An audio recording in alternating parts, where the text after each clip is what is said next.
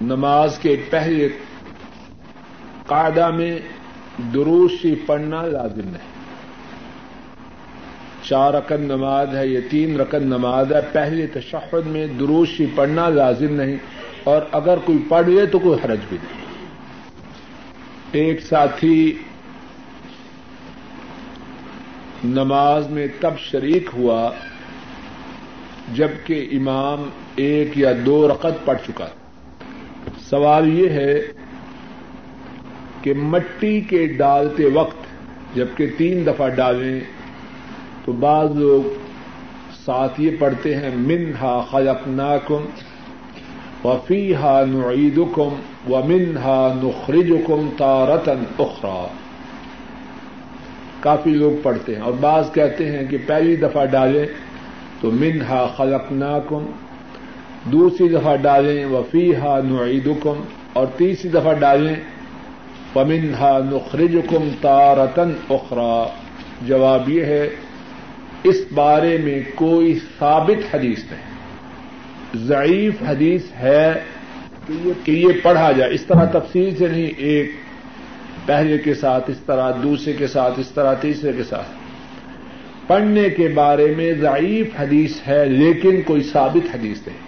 اور اسی لیے میں نے اللہ کی توفیق سے اس بات کو دفنانے کے جو تیئیس مسائل بیان کیے، ان میں اس کا ذکر نہیں کیا۔ اپنی استطاعت کے مطابق اللہ کی توفیق سے یہ کوشش کی ہے کہ جو مسائل بیان کیے جائیں، وہ ایسی احادیث سے بیان کیے جائیں جو ثابت ہو پکی بات ہو، تھوڑی ہو، اچھی ہے، اس بات سے جس میں پکی بھی ہو اور کچی بھی ہو۔ تو ایسا کہنا کسی ثابت شدہ حدیث سے معلوم نہیں ہوتا۔ سوال یہ ہے اچھا سوال ہے کہ کفیل کی طرف سے کوئی سودا لینے گیا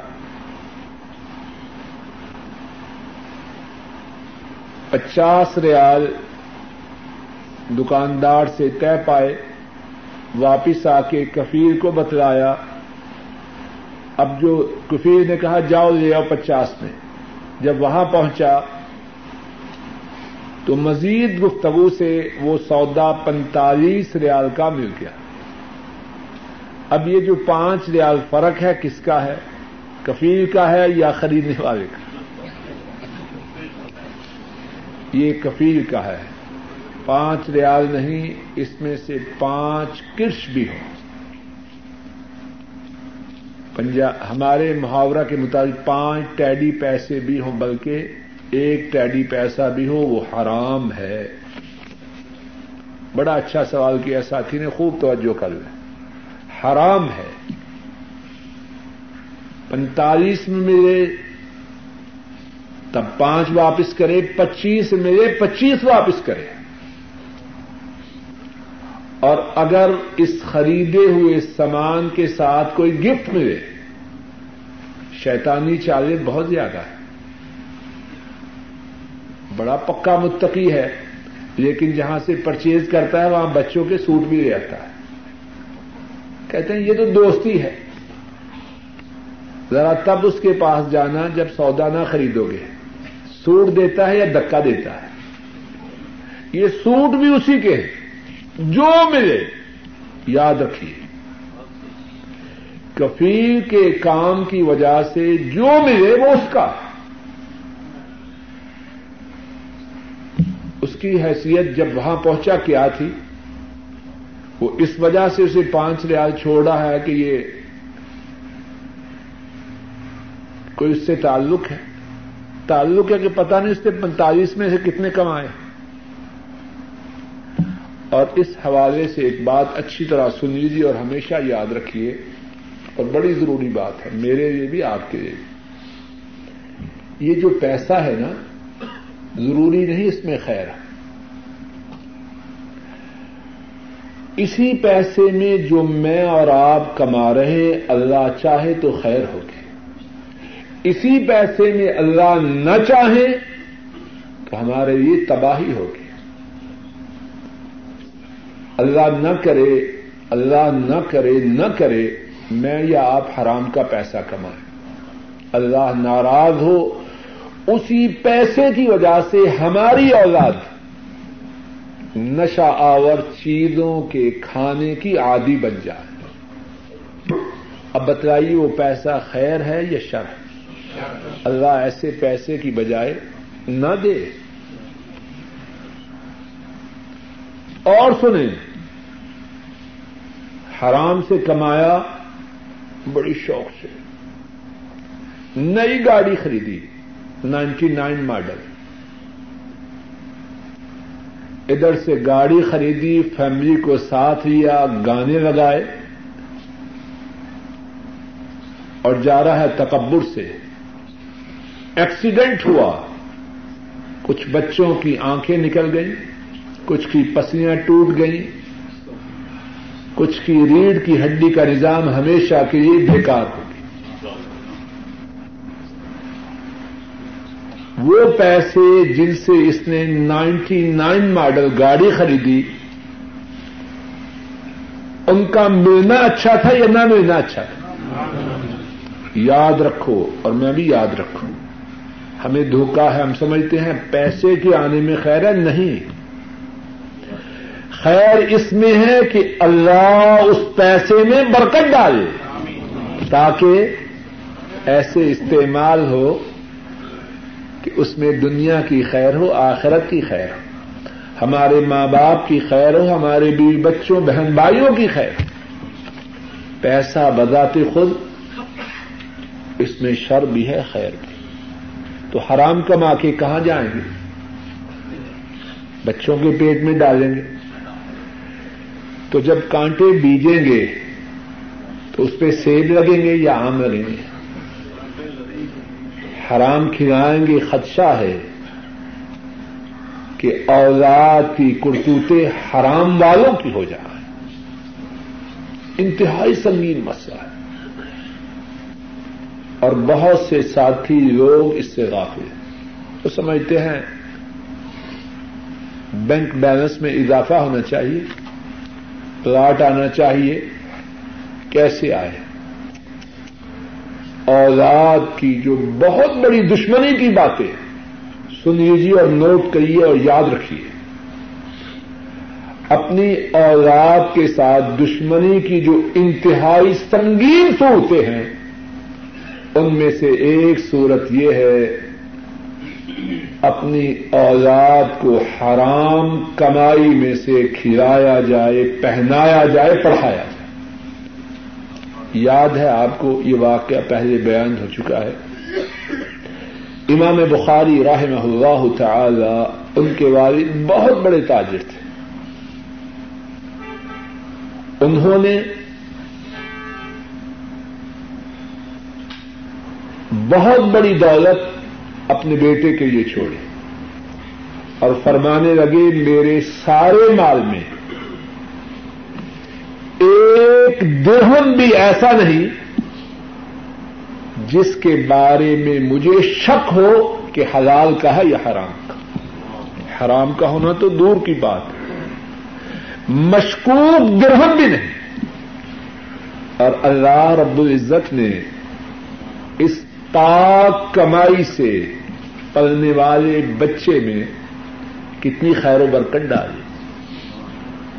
جب تک کائنات میں مسلمان ہیں اور انشاءاللہ قیامت تک رہیں گے۔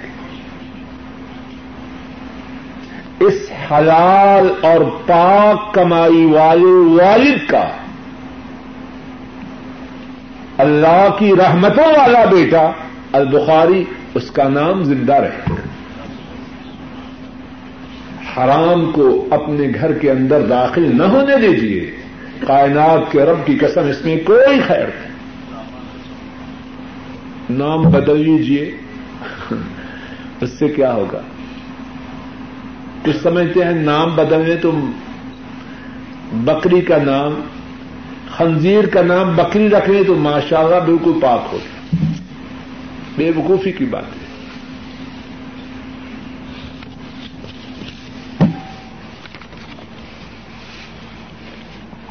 اگر وطروں میں دعائے قنوت آدمی نہ پڑے تو اس پر سجدہ صاحب نے۔ سوال یہ ہے اور سبھی بہت سے ساتھیوں کی ضرورت کا سوال ہے کہ کاروبار میں برکت کے لیے کوئی وظیفہ بتلا ہے۔ سبھی چاہتے ہیں۔ سن لیجیے نمبر ایک، متقی بن جائیں گناہوں کو چھوڑ دیں، اللہ کے غلام بن جائیں۔ نمبر دو سابقہ گناہوں سے توبہ کریں۔ نمبر تین سیا رحمی کریں۔ نمبر چار، توجہ سے، دل جمی سے اللہ کی عبادت کریں۔ نمبر پانچ، عمرہ اور حج، یکے بعد دیگرے کریں۔ نمبر چھ، اللہ کے دین کے لیے، جنہوں نے اپنے آپ کو وقف کیا ہے، ان پر خرچ کریں۔ نمبر سات، کمزوروں، ضعیفوں، ناتوانوں، بےکسوں، لاچاروں۔ ان کے ساتھ اچھا سلوک کریں۔ نمبر آٹھ، اللہ پر بھروسہ کریں۔ محنت کریں۔ اور محنت کرنے کے بعد چالاک نہ بنے۔ دل کی گہرائیوں میں یہ اعتماد رکھیں۔ اللہ کی توفیق سے کوشش میں نے کی رسک دینے والے اللہ ہیں۔ نمبر نو،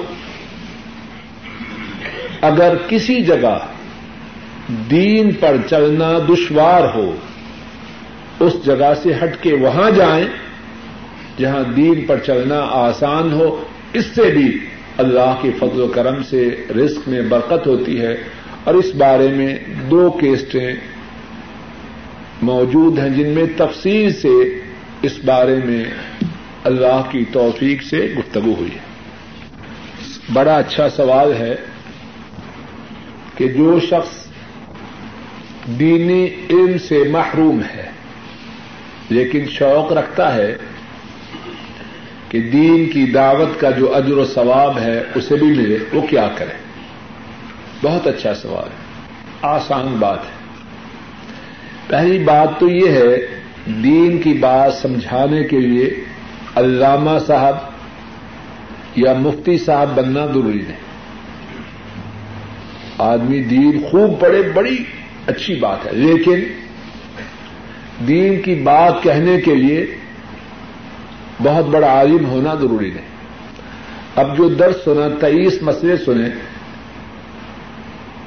دس آج کے درس میں، تیرہ پچھلے درس میں گھر میں جا کے یاد کروا دیں۔ ثواب پائے گا یا نہیں پائے گا؟ اور بات جو ہے، وہ اردو میں ہوئی اردو سمجھتا کہ نہیں؟ یہ مسئلے یاد کر کے وہاں بتلا دے اپنے گھر میں اللہ کے فضل و کرم سے ثواب میں شریک ہوں۔ اور دس یاد نہیں، پانچ ہیں تو پانچ ہی صحیح۔ تین ہے تو تین ہی صحیح، ایک ہے تو ایک ہی صحیح۔ نمبر دو، اس کے لیے بڑی اچھی صورت ہے، آ رہا ہے، کسی کو ساتھ لیا ہے یہ بھی تبلیغ کے ثواب میں شریک ہوں۔ آ رہا ہے، گاڑی میں کسی کو ساتھ لیا ہے تیسری بات دین کی بات کی جو کیسٹ ہے وہ آگے پہنچائے چوتھی بات دین کا جو اچھا صاف ستھرا کتاب و سنت کے مطابق جو لٹریچر ہے وہ آگے پہنچا دین کی دعوت میں شرکت تو بڑی آسان ہے۔ اسی طرح اس نے کہا کہ میں نے اپنے گھر میں لائبریری کھول رکھی ہے، اس سے ثواب بہت ثواب ہے۔ لیکن ضروری بات یہ ہے کہ بہت سے لوگ ہوتے تو جاہر ہیں لیکن اپنے آپ کو مفتی اسلام سمجھتے ہیں۔ اس سے بڑا خطرہ ہے۔ اپنی حدود کے اندر ہے۔ اپنی حدود کے یعنی بات وہ کرے جو پکی قرآن کریم کی ہو، نبی پاسم کی سنت کی ہو، جتنی سنے اتنی کرے۔ اپنی طرف سے اس میں اضافہ نہ کرے۔ ایک سوال یہ ہے کہ کیا نکاح میں عورت سے دریافت کرنا کہ وہ اس نکاح پر راضی ہے، ضروری ہے کہ نہیں؟ جواب یہ ہے کہ نکاح میں مرد اور عورت، خاون اور بیوی دونوں کی رضامندی ضروری ہے۔ خامد سے جب پوچھا جائے تو وہ تو سراہتن کہے گا، زبان سے بولے گا۔ اور عورت کے متعلق یہ ہے کہ اگر عورت سے پوچھا جائے اور وہ خاموش رہے تو یہی اس کی رضامندی ہے۔ اور یہ نہیں کہ مولوی صاحب اندر جا کے عورتوں میں اس سے پوچھیں لڑکی کا ماموں، چچا، بھائی، باپ یعنی کوئی محرم جائے اور وہ جا کے پوچھ آئیں تو انشاءاللہ ان کا پوچھنا کافی ہے۔ سوال یہ ہے کہ کیا کوئی شخص اپنی جائیداد کسی ایسے مقصد کے لیے دے سکتا ہے جو شرن ناجائز ہو؟ جواب یہ ہے کہ نہیں۔ اگر کوئی کاروبار، کوئی ادارہ حرام کا ہو، اس کے لیے اپنی جائیداد کو کرائے پر دینا، درست نہیں وگرنا، ثواب میں گناہ میں حصے دار ہوگا۔ سوال یہ ہے کہ جب کچھ لوگ میت کے یہ قبر بنانے میں مشغول ہوں تو کیا امام صاحب اس وقت باز کر سکتے ہیں؟ جی کر سکتے ہیں۔ اگر کچھ لوگ نہیں سن رہے چند ایک تو باقی تو سنیں گے۔ ایک بھائی نے لکھا ہے کہ ہمارے شہر کے امام صاحب بہن باجے کے ساتھ گھوڑے پر سوار تشریف لاتے ہیں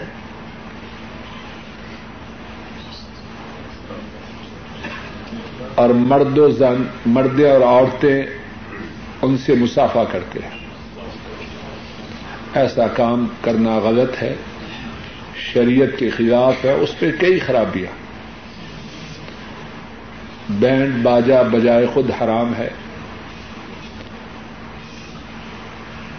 اجنبیہ غیر محرم عورتوں سے مسافہ کرنا حرام ہے۔ اور پھر عید کی نماز جو عبادت ہے، اس کے لیے اس طرح آنا بدت ہے۔ تو سوال یہ ہے کہ ہم کیا کریں؟ جواب یہ ہے، پیار محبت سے سمجھاتے رہیں۔ پیار سے، محبت سے سمجھاتے رہے امام صاحب کو اگر ممکن ہو تو انہیں وگرنا لوگوں کو سمجھاتے رہے، شاید کہ اللہ کسی وقت کسی کے دل کو یا زیادہ لوگوں کے دلوں کو یا سب دلوں کو بدل دے۔ پیار، محبت، شفقت سے سمجھانے کے عمل کو جاری رکھیں۔ اور اگر بدی کرنے والے بدت کرنے والے، غلطی کرنے والے اپنی غلطی سے نہ رکیں، تو نیکی کی دعوت کرنے، دینے والے نیکی کی دعوت دینے سے کیوں رکیں؟ اگر کوئی ساتھی ریاض سے عمرہ کی نیت سے جائے اور میقات پر احرام نہ باندھے جدہ سے جا کے احرام باندھے تو اس پر ایک دم دینا لازم ہے۔ سوال ہے کھانا کھاتے وقت؟ اگر کوئی سلام لے تو اس کا جواب دینے میں کوئی ممانت نہیں۔ کھانا کھا رہا ہے نماز تو نہیں پڑھ رہا۔ اور جب جواب دے گا تو وہ کھانا چھین تو نہیں دے گا۔ اس میں کوئی نہ سلام کہنے میں حرج ہے، اور جب کوئی سلام کہے تو سلام کا جواب دینا فرض اور لازم۔ یہ ہے کہ نماز دیر سے گاؤں میں نماز ظہر کی دو بجے پڑھتے ہیں۔ تو سوال یہ ہے کہ جب میں پہلے ٹھیک وقت پر نماز پڑھوں تو کیا اذان دوں؟ اگر اذان دوں گا تو جھگڑا ہوگا۔ جواب یہ ہے، جھگڑا نہ کرو اور نہ اذان دو، ٹھیک وقت پہ نماز پڑھو اور آ جاؤ۔ سوال یہ ہے کہ یہ جنازے کے مسائل کے بعد اب نکاح کے متعلق درس، شاید ان کا مقصد ہے کہ غمی کی بات کے ساتھ خوشی کی بات۔ اللہ توفیق دے تو انشاءاللہ ارادہ ہے لیکن کب؟ جب اللہ تعالیٰ اپنے فضل و کرم سے توفیق دے۔ باقی مختصر بات یہ ہے، یہ جو جہیز کے دکھاوے کی صورت ہے، یہ مسلمانوں کی صورت میں ہے۔ اور پھر پالکی اور یہ وہ، یہ سب باتیں made in India and Pakistan یہ سوال ہے کہ عورتوں کی آواز میں کیسٹیں تقسیم کرنا جن میں دینی مسائل ہیں، یہ اچھی بات نظر نہیں آتی۔ عورتوں کی آواز غیر محرموں تک گھروں میں پہنچائی جائے، اچھی بات۔ عورتیں عورتوں میں بات کریں، تب تو ٹھیک ہے۔ لیکن جب مرد عورتوں کی کیسٹیں مردوں میں سنی جائے تو ٹھیک بات نظر نہیں آتی۔ عورت کی آواز میں فتنہ ہے۔ سب جانتے ہیں، اگر مسجد میں مرد ہوں اور عورتیں ہوں۔ امام غلطی کر لے تو مرد کو، امام کو بتلانے کے لیے کیا کہنا چاہیے؟ سبحان اللہ۔ اور عورت کیا کرے؟ آواز بلند نہ کرے۔ تو اس کی آواز میں خطرہ ہے۔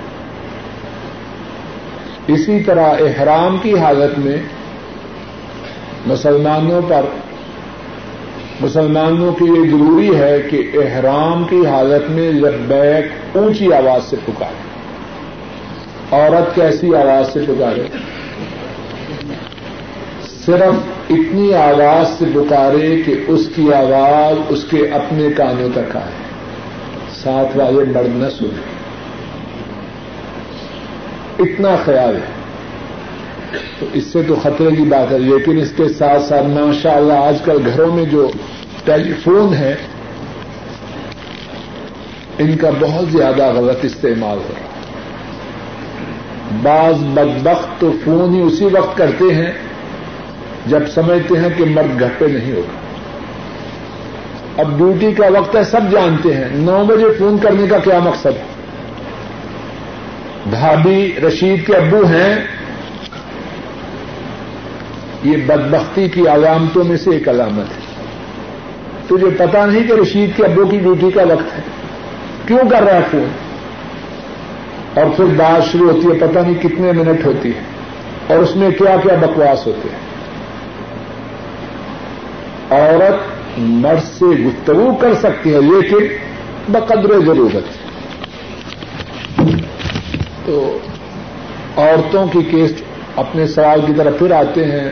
دینی مسائل کے متعلق بھی عورتوں کی کیسٹوں کا گھروں میں آنا کہ مرد بھی سنے عورتیں بھی سنیں خطرے والی بات سوال اس کا جواب پہلے گزر چکا ہے، لیکن پھر کیا خامند اپنی بیوی کو مرنے کے بعد غسل دے سکتا ہے؟ کیا جواب ہے بتلائیے۔ دلیل کیا ہے؟ اور کیا دلیل حضرت وسلم نے حضرت عاشا رضی اللہ تعالی عنہا کو فرمایا، اگر تم مر جاؤ تو میں تمہیں غسل دوں۔ دوسرا سوال یہ ہے، کیا خامد اپنی بیوی کو دفنا سکتا ہے؟ کیا جواب ہے؟ آ، حضرت وسلم نے حضرت عاشا رضی اللہ تعالی عنہا کو فرمایا، اگر تم مجھ سے پہلے فوت ہو جاؤ گی، میں تمہیں خود دفن کروں گا۔ اب اس کے بعد شک شبہ کی کوئی گنجائش باقی نہیں رہی سوال یہ ہے کہ عورتوں کا، مردوں کا، عورتوں کو دیکھنا اس کا شرع حکم کیا ہے؟ قرآن کریم میں واضح حکم ہے۔ اہل ایمان سے کہو، اپنی نگاہوں کو نیچا رکھے اچانک جو ایک بار نظر پڑ جائے، اس کی تو انشاءاللہ شاء معافیا پھر اس کے بعد جو دیدار ہوتا ہے، اس میں تباہی اس میں تباہی ہے، اس میں خیر نہیں اور سب جانتے ہیں کہ شر کی ابتدا دیکھنے سے ہوتی ہے، یا آواز سے ہوتی ہے۔ اب جب شر کی لائن پہ آگے، تو اللہ ہی بچائے تو بچے وگرنا اس نے اپنے آپ کو تباہی کے گڑے میں ڈال دیا سوال یہ ہے کہ احرام سے فارغ ہو کر بعض لوگ جو تھوڑے تھوڑے بال کاٹتے ہیں، کیا یہ ٹھیک ہے؟ جواب یہ ہے، احرام سے فارغ ہونے پر دو طرح بال کاٹنے سنت سے ثابت ہے۔ نمبر ایک آدمی اس طرح سے سارے سر کو منڈوا دے۔ نمبر دو، سارے سر کے بالوں کو چھوٹا کروائے یہاں سے لے کر یہاں تک۔ مشین سے، کینچی سے۔ یہ دو صورتیں۔ اور جو سارے سر کے بالوں کو منڈوائے حضرت صلی اللہ علیہ وسلم نے اللہ سے تین مرتبہ اس کے لیے دعا کی ہے۔ اللہ سر کے سارے بالوں کو منڈوانے والوں پر رحم فرما۔ اللہ سر کے بالوں کے منڈوانے والوں پر رحم فرمائے۔ اللہ سر کے بالوں کے منڈوانے والے پر رحم فرمائے۔ اور جو سارے سر کے بالوں کو کٹوائے، ان کے لیے ایک مرتبہ دعا ہے، اللہ ان پر رحم فرمائے۔ اور یہ جو ہے دیسی کام یہ ثابت نہیں، غلط کام ہے اور آدمی خوب احتیاط کرے، اتنی مشکل سے چھٹی ہوئی، پیسے خرچ کیے، سفر کیا، تو اپنے عمرے کو خطرے میں نہ ڈالے۔ یہ جو ہے نا دو چار بال ادھر سے، دو چار بال ادھر سے، دو، یہ ثابت نہیں جب اتنے پیسے خرچ کیے تو پانچ ریال اور خرچ کرے تو انشاءاللہ شاء اللہ ہو جائے گا۔ اور اگر حج کے دن ہوں گے تو دس ریال لگیں گے۔ باقی جو خرچہ اس کے مقابلے میں دس ریال زیادہ تو نہیں۔ تو یہ سستی نہ کرے۔ اور اسی مناسبت سے ایک اور مسئلہ، عام لوگ اس میں غلطی کرتے ہیں کہ اپنی بیگمات اور بہنوں، ماؤں کو جب لے جاتے ہیں تو مروا پہاڑی پر ہی ان کے بال نکال کے کاٹنا شروع کرتے ہیں۔ ناجائز بات ہے۔ مسلمان عورت کے لیے اپنے بالوں کو غیر محرم کے سامنے ننگا کرنا حرام ہے۔ اللہ معاف کرے اور ہدایت دے۔ ابھی عمرہ کیا، ابھی پورا نہیں کیا تو ساتھ ہی گناہ کرنا شروع کر دیا۔ ایسا نہ کرے۔ گھر میں جائیں، جہاں ٹھہرے ہیں، وہاں جا کے بال کاٹے اور اگر کوئی رہائش نہیں تو لیٹرین میں ماشاء اللہ بہت زیادہ ہیں عورتوں کی۔ وہاں جا کے کاٹے گاڑی میں جہاں لوگ نہ ہوں، وہاں کاٹے لیکن کوئی عورت اپنے بالوں کو غیر محرم مردوں کے سامنے ننگا نہ کرے۔ ایسا کرنا حرام ہے۔ شاید کو کہیں ماشاء اللہ جو عورتیں سارا سر ننگا کیے بازاروں میں پھرتی ہیں۔ یہ غیر اسلامی بات۔ اسلام کا اس بات سے کوئی تعلق نہیں۔ ہم نام میں جو وضو کیا جاتا ہے، انشاءاللہ درست ہے۔ غسل سے پہلے جو وضو کیا جاتا ہے، اس کا کیا حکم ہے؟ جواب یہ ہے کہ غسل سے پہلے سنت طریقہ یہ ہے کہ وضو کیا جائے۔ اب اس وضو کا کیا حکم ہے؟ اگر شرمگاہ کو ہاتھ نہ چھوئے یا شرمگاہ سے کترے وغیرہ نہ گرے تو وضو درست ہماری کراہت کا تو کوئی تعلق نہیں کہ ہمیں اچھا لگتا ہے، شرم یہ وضو درست ہے۔ اگر یہ دونوں باتیں نہ ہوں، نہ شرم گاہ کو ہاتھ لگے اور نہ ہی کترے وغیرہ گرے، تو انشاءاللہ اللہ یہ وضو باقی اور درست ہے۔ سوال یہ ہے کہ ایک ساتھی کے دو پلاٹ ہیں۔ ایک پلاٹ انہوں نے فروخت کرنے کی نیت سے خریدا ہے اور دوسرا پلاٹ اس نیت سے خریدا ہے کہ اس پر عمارت تعمیر کر کے کرائے پہ دینا ہے۔ تو ان دونوں پر زکات کی کیا صورت ہوگی؟ اچھی طرح موٹی بات سمجھ لیجیے جو جائیداد بیچنے کے لیے، کاروبار کے لیے خریدی جائے، اس پر زکات ہوتی ہے۔ پلاٹ خریدا، دکان خریدی، گھر خریدا، فیکٹری خریدی، اس لیے کہ جب بھی اچھا ریٹ ملا فروخت کرنا ہے، تو اس پر زکات ہے۔ وہ نوٹ ہے، کاروبار میں لگائے۔ جب سال گزرے تو جب اپنا حساب کرے تو ان کی مالیت جو اس وقت ہو، جس دن زکوٰۃ کا حساب کرے، اتنی مالیت شمار کر کے اس کی زکات دے۔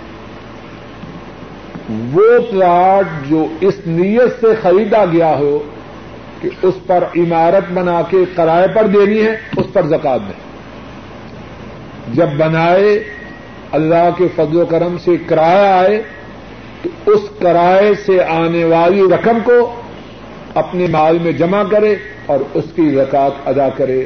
اللہ۔ یہ ایک ساتھی نے لکھا ہے کہ کچھ لوگ دفن کرتے وقت کھانے پینے کی چیزیں اور گرم کپڑے میت کے ساتھ رکھتے ہیں۔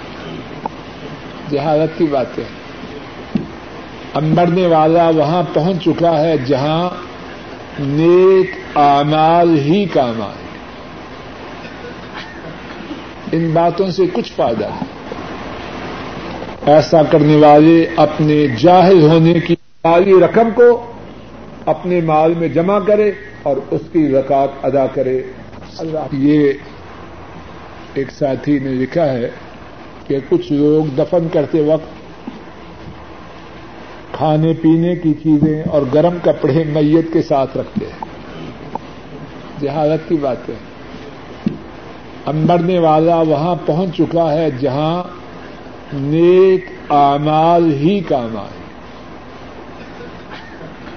ان باتوں سے کچھ فائدہ ہے۔ ایسا کرنے والے اپنے جاہل ہونے کی دلیل از خود پیش کرتے ہیں۔ میت کے لیے، میت کے گھر والوں کے لیے کھانا تیار کرنے کے متعلق ایک بات یہ بھی ہے کہ اگر کچھ لوگ ایسے ہوں جو دور سے آئے مثال کے طور پر لاہور میں وفات ہوئی، اب پنڈی سے لوگ آئے ہیں، کراچی سے آئے ہیں، تو وہ کس کے مہمان ہیں؟ میت کے گھر والوں کے لیے۔ تو کھانا لانے والے، ان کے لیے بھی کھانا لائیں تو بہت اچھی بات ہے کہ انہیں کھانا کھلانا کس کی ذمہ داری تھی؟ جس کے مہمان ہیں۔ اور جس کے وہ مہمان ہیں، وہ تو کھانا کھلانے سے اس وقت آجز ہیں۔ تو کھانا کھلانے والے ان کے کھانے کا بھی اہتمام کریں، بہت اچھی بات۔ ہے لیکن یہ جو گلی محلے والے جمع ہوتے ہیں ماجا مار گیا چو چل کے دیگا پک دیں، کھانا کھائیے۔ سب کھوٹی باتیں ہیں۔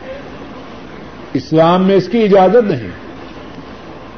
ساتھ کی گلی والے، ساتھ محلے والے، وہاں مرغ پک رہے ہیں، چلو وہاں جا کے کھائیں گے۔ جیسے بڑا خوشی کا موقع ایسے بھی شرم کی بات ہے۔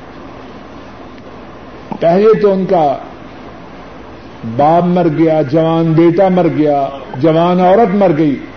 اب ظالم زندوں کو کھانے کے لیے جا رہے ہیں ان کا کھانا نہیں کھاتے، ان زندوں کی، ان زندوں کے گوشت کو کھاتے۔ ہیں کھانا مفت میں پکتا ہے۔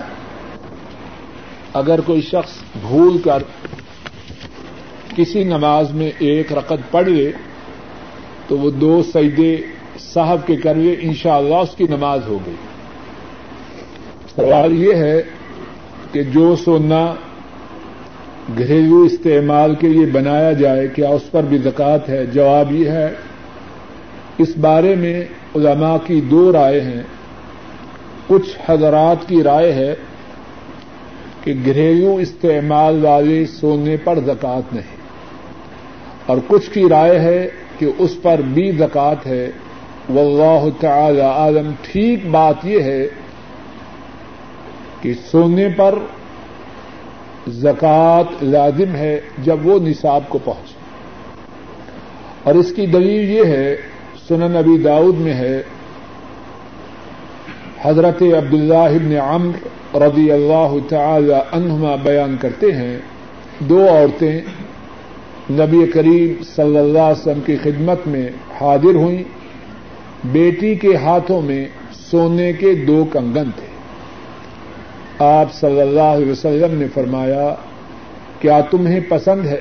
آپ صلی اللہ علیہ وسلم نے فرمایا، کیا تم نے ان دو کنگنوں کی زکات ادا کی؟ جواب میں عرض کیا گیا نہیں۔ آپ نے فرمایا، کیا تمہیں پسند ہے کہ سونے کے ان دو کنگنوں کی وجہ سے جن کی تم نے زکوٰۃ ادا نہیں کی، کل قیامت کے دن تمہیں جہنم کی آگ کے دو کنگن پہنائے جائے اس عورت نے فوراً وہ دونوں کنگن اتارے اور نبی کریم صلی اللہ علیہ وسلم کی خدمت میں پیش کیے اور عرض کی کہ میں دونوں کنگن اللہ کی راہ میں دیتی ہوں، اللہ کے رسول صلی اللہ علیہ وسلم جیسے چاہیں ان کو خرچ کر دیں۔ تو اس حدیث سے صاف طور پر معلوم ہوتا ہے کہ زیورات جو استعمال کے لیے بنائے جائیں، اگر ان کی قیمت نصاب کو پہنچے تو اس پر زکوٰۃ لازم ہے۔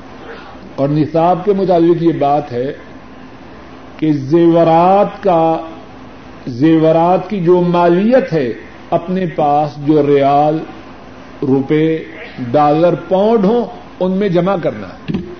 یہ جو نوٹ ہیں، یہ بھی اصل میں سونا ہے۔ ان کو ان میں جمع کرنا ہے اور چالیس پہ تقسیم کر کے جو جواب آئے، وہ اس کی زکات ہے۔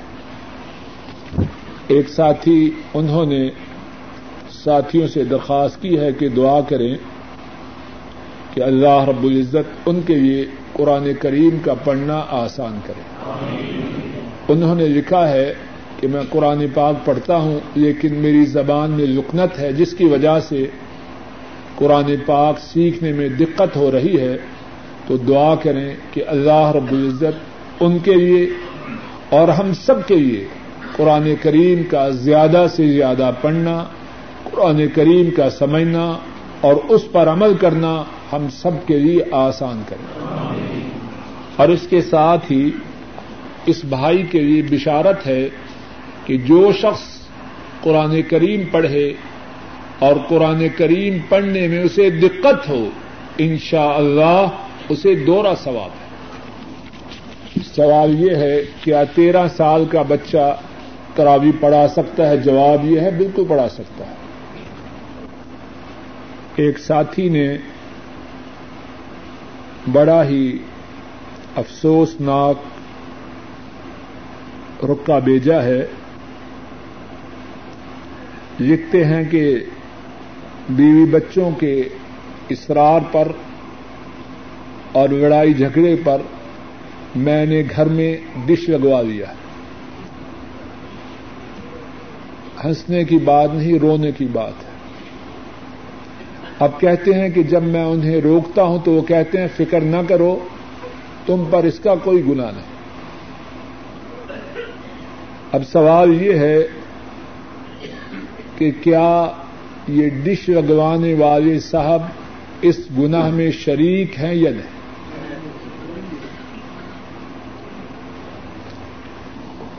اللہ رب العزت سے دعا ہے کہ اللہ مالک اپنے فضل و کرم سے ہمارے اس بھائی کی مدد کرے ان کے دینی جذبہ کو مضبوط کرے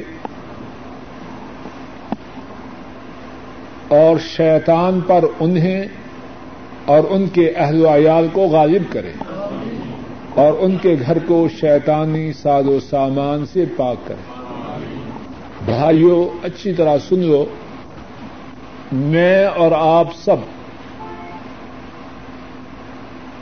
اپنے گھر کے ذمہ دار ہیں۔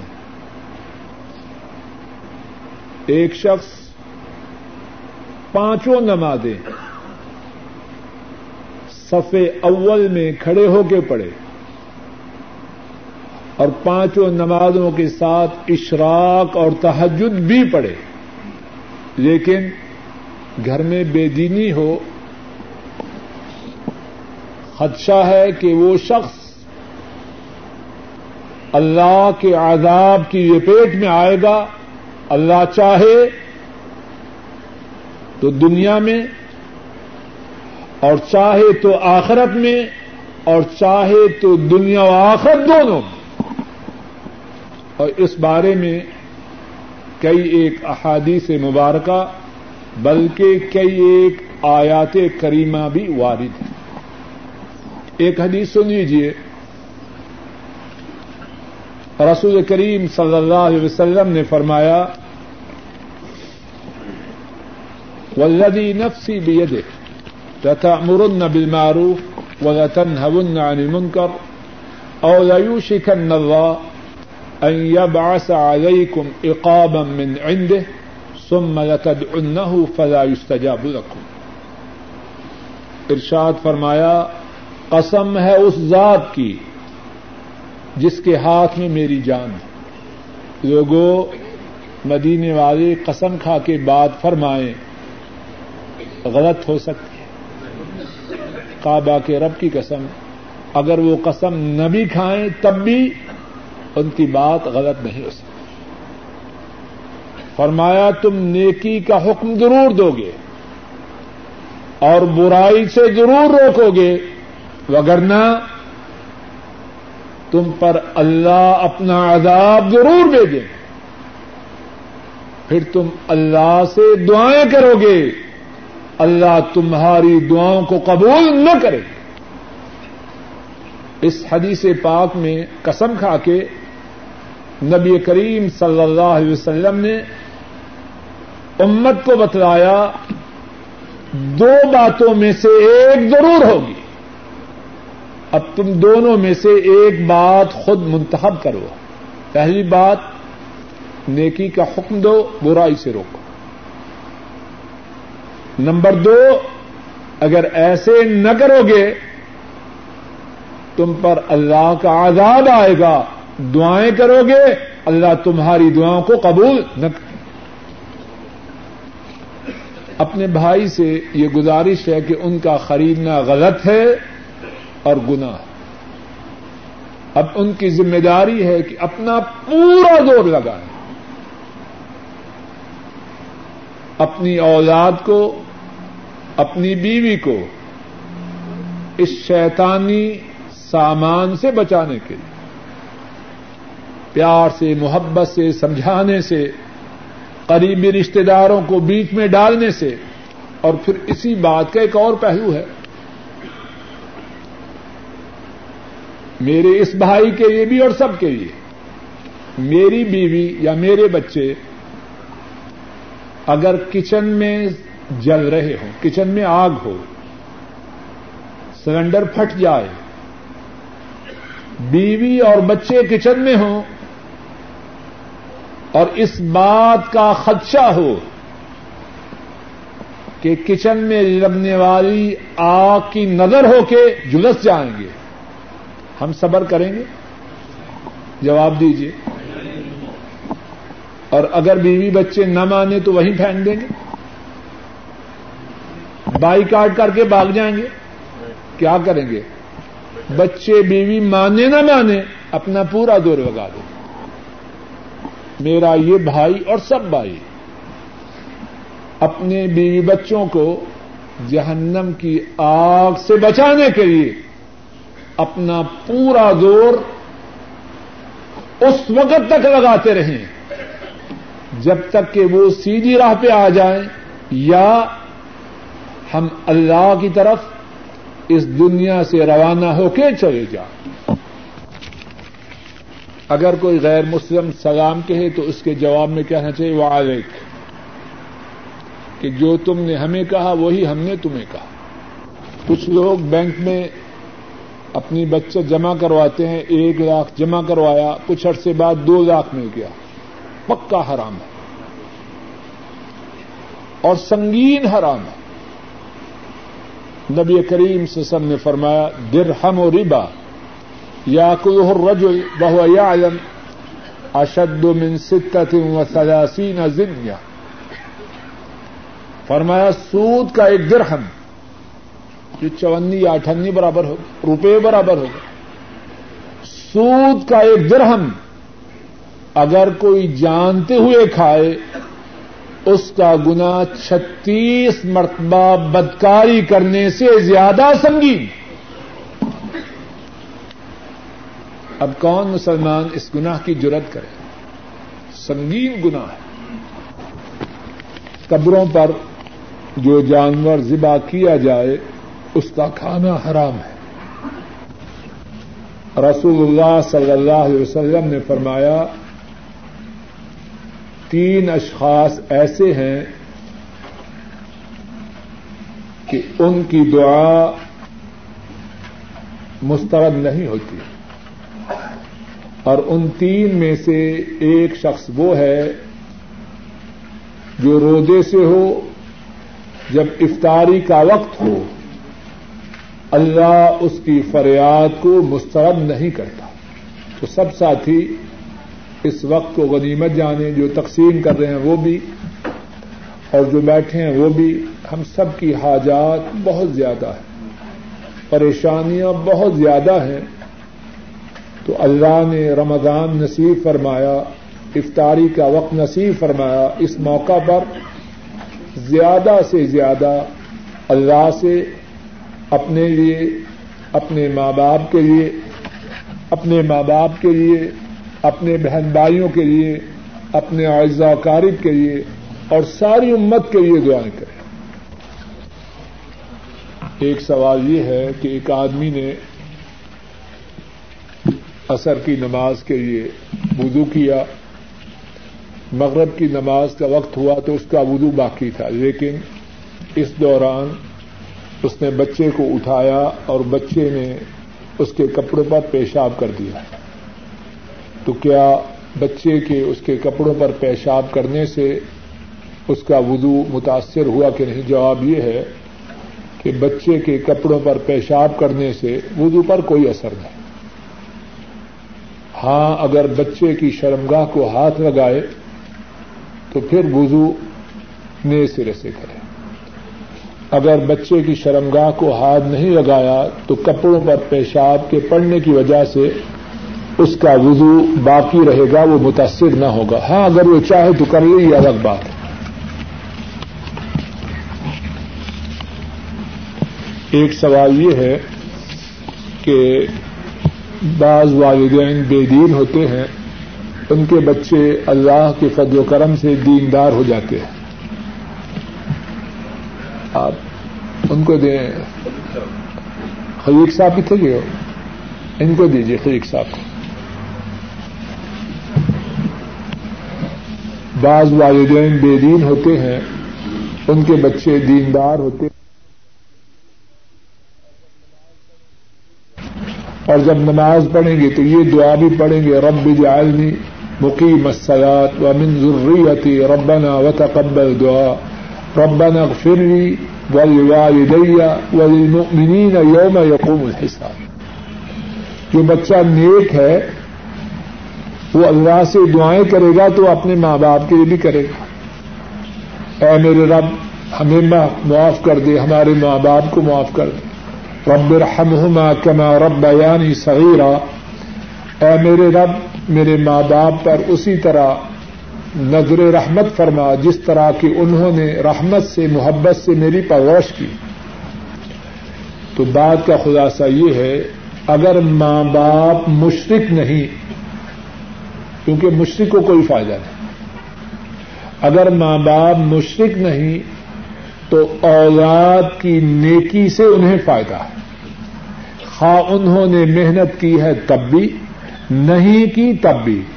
لیکن اگر محنت کی ہے تو ماں ماں باپ اولاد کی ہر نیکی میں پکے پارٹنر ہوں گے۔ اور اگر نیک بنانے میں محنت نہیں کی تو جب بھی اولاد نے دعا کی، اللہ سے امید ہے کہ والدین کو اس کا انشاءاللہ فائدہ ہوگا۔ ایک سوال یہ ہے کہ اگر کوئی شخص عید الفطر جسے ہم چھوٹی عید کہتے ہیں، اس کے بعد عمرہ کرے تو کیا عید الفطر کے بعد عمرہ کرنے سے حج لازم ہو جاتا ہے؟ جواب یہ ہے نہیں۔ عید الفطر کے بعد عمرہ کریں یا نہ کریں، جس پر حج لازم ہے کہ اس کے پاس حج کرنے کے وسائل، طاقت، حالات موجود ہیں، اس پر حج لازم ہے۔ خواہ وہ عید کے بعد عمرہ کرے یا نہ کرے۔ اور جس پر حج لازم نہیں، وہ عمرہ کرے تو اس کے عمرہ کرنے کی وجہ سے حج لازم نہیں ہوتا۔ قبرستان میں جا کر ایک ساتھی نے لکھا ہے کہ ساتھی جاتے ہیں دعا کرنے کے لیے، پہلے سور الفاتحہ پڑھتے ہیں، پھر کل ہو اللہ پڑھتے ہیں۔ اور پھر دروشیف اور اس کے بعد مردوں کے لیے دعا کرتے ہیں۔ اس بات کا کوئی ثبوت نہیں۔ نماز جنازہ میں جس طرح کے پہلے مسئلہ تفصیل سے گزر چکا ہے، سورت فاتحہ کا پڑھنا سنت ہے۔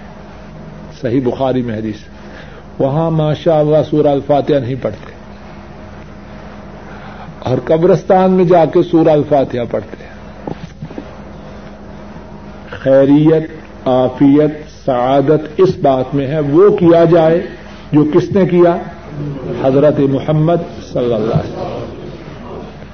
قبرستان میں جا کے جو مصنون طریقہ ہے، وہ یہ ہے، السلام علیکم یا اہل دار قوم مؤمنین، یغفر اللہ لنا ولکم انتم سلفنا ونحن بالاثر وانا ان شاء اللہ بكم للاحقون اے مومنوں کے گھر والوں، تم پر سلام۔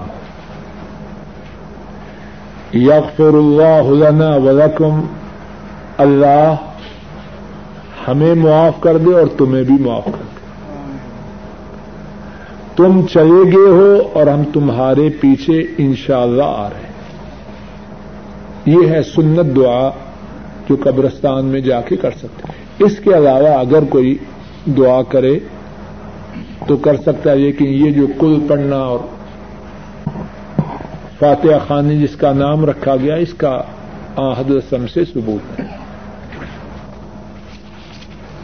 اگر کوئی شخص عمرہ کے لیے جائے، اس کے ساتھ اس کی والدہ ہو، کرسی پر بٹھا کر انہیں بھی عمرہ کروائے، تو کیا اس کو الگ سے پہلے انہیں طواف کروائے، پھر اپنا کرے؟ پہلے انہیں سائی کروائے، پھر اپنی کرے۔ ایسے ضروری ہے یا ساتھ ساتھ اپنی کرتا جائے؟ پہلی بات تو یہ ہے، انتہائی سعادت کی بات ہے کہ اللہ کسی کے نصیب میں کرے کہ وہ اپنی والدہ کو کرسی پر بٹھا کر عمرہ کروائے۔ بہت بڑی سعادت ہے، قابل رشک سعادت ہے۔ دوسری بات یہ ہے کہ انشاءاللہ جب کرسی پر بٹھا کر اپنی والدہ کو طواف کروائے اور ساتھ اپنا بھی کروے والدہ کو سائی کروائے، ساتھ اپنی بھی کروے تو انشاءاللہ اللہ کی رحمت سے امید ہے کہ اس کا طواف بھی ہو گیا اور اس کی والدہ محترمہ کا بھی ہو گیا۔ اس کی سائی بھی ہو گئی اور اس کی والدہ کی سائی بھی ہوگی اور اس کا والدہ کی خدمت کا جو ثواب ہے وہی جانے۔ جو ثواب عطا فرمانے والا ہے۔ بیما کے متعلق بات یہ ہے کہ جہاں تک مجھے بیما کے متعلق معلومات ہے پاکستان میں، وہ یہ ہے، جو میری معلومات ہیں ان کے مطابق بات ارض کرتا ہوں کہ انشورنس کا مقصد یہ ہے کہ آدمی کچھ مدت کے لیے پریمیم بیمہ کی قسط دیتا ہے۔ اگر ان اقساط کی ادائیگی کے دوران مر جائے تو انشورنس کمپنی والے پوری رقم اس کے وہ رسا کو واپس کرتے ہیں اصل بیس قسطوں کا انشور ہوا، دو قسطیں ادا کی مر گیا۔ ایک لاکھ کی پالیسی تھی، دس ہزار ادا کیے۔ اب مر گیا تو انشورنس کمپنی والے اس بات کے پابند ہیں۔ کہ اسے ایک لاکھ دیں گے اور اگر نہ مرا، تو پوری پوری اقساط ادا کرنے کے بعد ایک لاکھ کی بجائے اسے زیادہ دیں گے جواب یہ ہے کہ یہ صورت حرام ہے۔ اس کی حرمت کے دو اسباب ہیں۔ پہلا سبب یہ ہے کہ یہ جو ہے کہ اگر وہ مر جائے دو اقساط دینے کے بعد دس ہزار دیا اور انشورنس کمپنی والے ایک لاکھ روپیہ دے رہے ہیں کہ کس بات کا ہے؟ یہ نبے ہزار جو زیادہ ہے، کس بات کا ہے؟ یہ دھوکے کا سودا ہے، اسلام اس کی اجازت نہیں دیتا۔ اسلام ظلم کسی پر ہو، اس کی اجازت نہیں دیتا۔ خواہ کمپنی پر ہو یا خواہ بندے پر۔ اس کی حرمت کا دوسرا سبب یہ ہے کہ جہاں تک میرے علم کا تعلق ہے، پاکستان میں انشورنس کمپنیوں کے مطابق وہ پالیسی ہولڈر سے، بیمہ کروانے والوں سے اقساط لے کر سود پر دیتے ہیں۔ اور اس سود سے ان کو جو فائدہ ہوتا ہے، اس میں سے کچھ لوگوں میں تقسیم کرتے ہیں، مختلف صورتوں سارا جو دھندا ہے، وہ سود کا ہے۔ اور سود اسلام میں انتہائی سنگین اور کبیرہ گنا ہے۔ سود کی سنگینی کا اندازہ اس بات سے لگا سکتے ہیں آپ۔ آپ سسم نے فرمایا، درہم و ربا یا الرجل بہو یعلم اشد من ستم و سلاسین زدیاں سود کا ایک درہم اٹھنی روپے کے برابر ہوگا۔ سود کا ایک درہم جو آدمی جانتے ہوئے کھائے، فرمایا، اس کی سنگینی، اس کا گنا چھتیس مرتبہ بدکاری سے زیادہ ہے۔ اب اندازہ کر لیں کہ کوئی ایسے برے کاروبار میں تعاون کرے تو اس کی خیر کب ہوگی؟ اور سود وہ گناہ ہے کہ اللہ مالک نے کلام پاک میں فرمایا ہے، اگر سود نہیں چھوڑنا، تو اللہ اور اللہ کے رسول سے لڑائی کے لیے تیار ہو جاؤ۔ اور سود وہ گناہ ہے کہ صرف سود کھانے اور کھلانے والے پر ہی اللہ کی لانت نہیں، بلکہ سودی معاملہ لکھنے والے اور سودی معاملے پر گواہ گواہی دینے والے دو گواہوں پر بھی اللہ کی لانت ہے۔ اس لیے ایسے ادارے میں پیسے رکھنا جہاں سے سود ملے، کسی نام سے ملے۔ نام سے بات نہیں بدلتے۔ اب خنزیر کا نام بکری رکھتے ہیں تو وہ بکری تو نہیں بن جائے گی۔ فش رکھ دیں۔ گائے رکھ دیں، خنزیر خنزیر ہی ہے۔ کسی ادارے میں، کسی بینک میں، کسی نام سے بچت رکھنا اور اس پر سود لینا نہ منافع ہو، بونس ہو، انٹرسٹ ہو، پروفٹ ہو، اس سے کچھ فرق نہیں پڑتا۔ وہ حرام ہے۔ اور کوئی اتنا بدبخ نہ بنے کہ اللہ نے اسے اتنی آمدن دی کہ اس کے اخراجات سے زیادہ ہے۔ تو کیا کرے؟ اللہ کا شکر کرے یا اللہ کی نافرمانی کرے؟ وہ وقت یاد کرے کہ بائیس تیئیس تاریخ سے پہلے اس کی تنہا ختم ہو جاتی تھی۔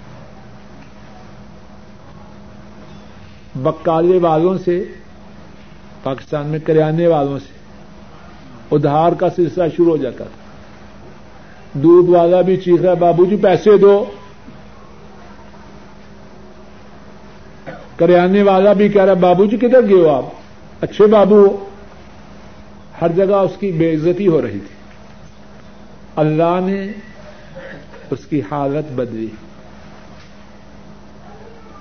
آمدن اخراجات کے برابر، بلکہ اخراجات سے بڑھ گئی، بچت ہو رہی ہے۔ اب ظالم رب جبار و کحار کو چیلنج کر رہا ہے کہ اب میں بڑا مالدار ہو گیا ہوں، اب تیری ہی نافرمانی کرنی تو یہ ظالم بچے گا یا مارا جائے گا؟ اللہ جبار و کحار سے لڑائی مول نہ لیجیے۔ میں اور آپ کون؟ ہماری حیثیت کیا ہے؟ غبارے سے ہوا نکالنی ہو تو اس میں کچھ وقت لگتا ہے۔ لگتا کہ نہیں؟ میری اور آپ کی ہوا نکلنے میں کچھ وقت لگتا ہے۔ ابھی اللہ زبان بند کر دے، کوئی کھول سکتا ہے۔ جو سانس باہر ہے، وہ باہر رہ جائے۔ جو اندر ہے، وہ اندر رہ جائے۔ کوئی جاری کر سکتا ہے؟ اللہ سے لڑائی نہ لڑے۔ اتنا گدھا نہ بنے۔ ایک ساتھی، انہوں نے درخواست کی ہے لکھتے ہیں کہ الحمد للہ میں نے داڑھی رکھی ہوئی ہے۔ مگر کبھی کبھار شیطان کا حملہ بہت زور آور ہوتا ہے۔ میرے لیے استقامت کی دعا کریں۔ اللہ مالک اپنے فضل و کرم سے ہمارے اس بھائی کو استقامت عطا فرمائے۔ اللہ مالک اپنے فضل و کرم سے ہمارے اس بھائی کو اور ہم سب کو استقامت عطا اور اسی ضمن میں بھائی بات سن لیجیے شاید کسی کے دل میں بات اتر جائے۔ اس بھائی کے لیے بھی ہے، میرے لیے بھی ہے، سب کے لیے ہے۔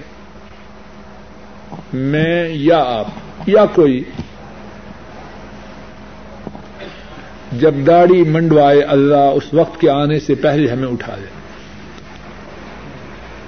جب وہ یہ برا کام کر رہا ہو، کام اچھا یا برا ہے؟ کوئی اس کو اچھا تو نہ سمجھتا۔ مسلمان اچھا نہیں سمجھتا، غلطی تو کر سکتا ہے لیکن اچھا نہیں سمجھ سکتا۔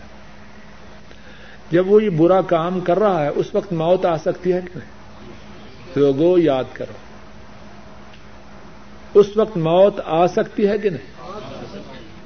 کسی کو ہے شک اس بارے میں؟ یا کسی نے ملک الموت سے کانٹیکٹ کیا ہے کہ داڑھی مونڈنے کے وقت نہ آنا؟ ہے کسی کو گارنٹی لوگوں آپ نے سنا نہیں کہ فلاں آدمی لیٹرین میں گیا، وہی مر گیا۔ اگر لیٹرین میں موت آ سکتی ہے، تو داڑھی مونڈتے ہوئے نہیں آ سکتی۔ آپ نے سنا ہے کبھی کہ نہیں کہ سجدے میں گیا، وہی فوت ہو گیا۔ سنا ہے کہ نہیں؟ جب سجدے میں موت آ سکتی ہے لیٹرین میں آ سکتی ہے، تو گاڑی مونڈتے ہوئے کیوں نہیں آ سکتی؟ اب ذرا غور کیجیے میرے بھائی، اگر اس وقت موت آ گئی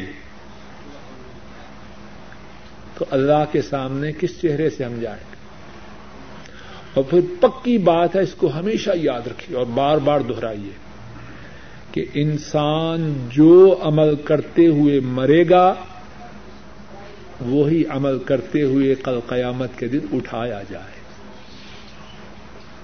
یہ تو ایک بات آ گئی نا داڑھی، کوئی نافرمانی ہم کر رہے ہوں، گناہ کر رہے ہوں، کوئی۔ ہائے میرے اللہ، کتنی شرمندگی اور ندامت ہوگی۔ اگر وہ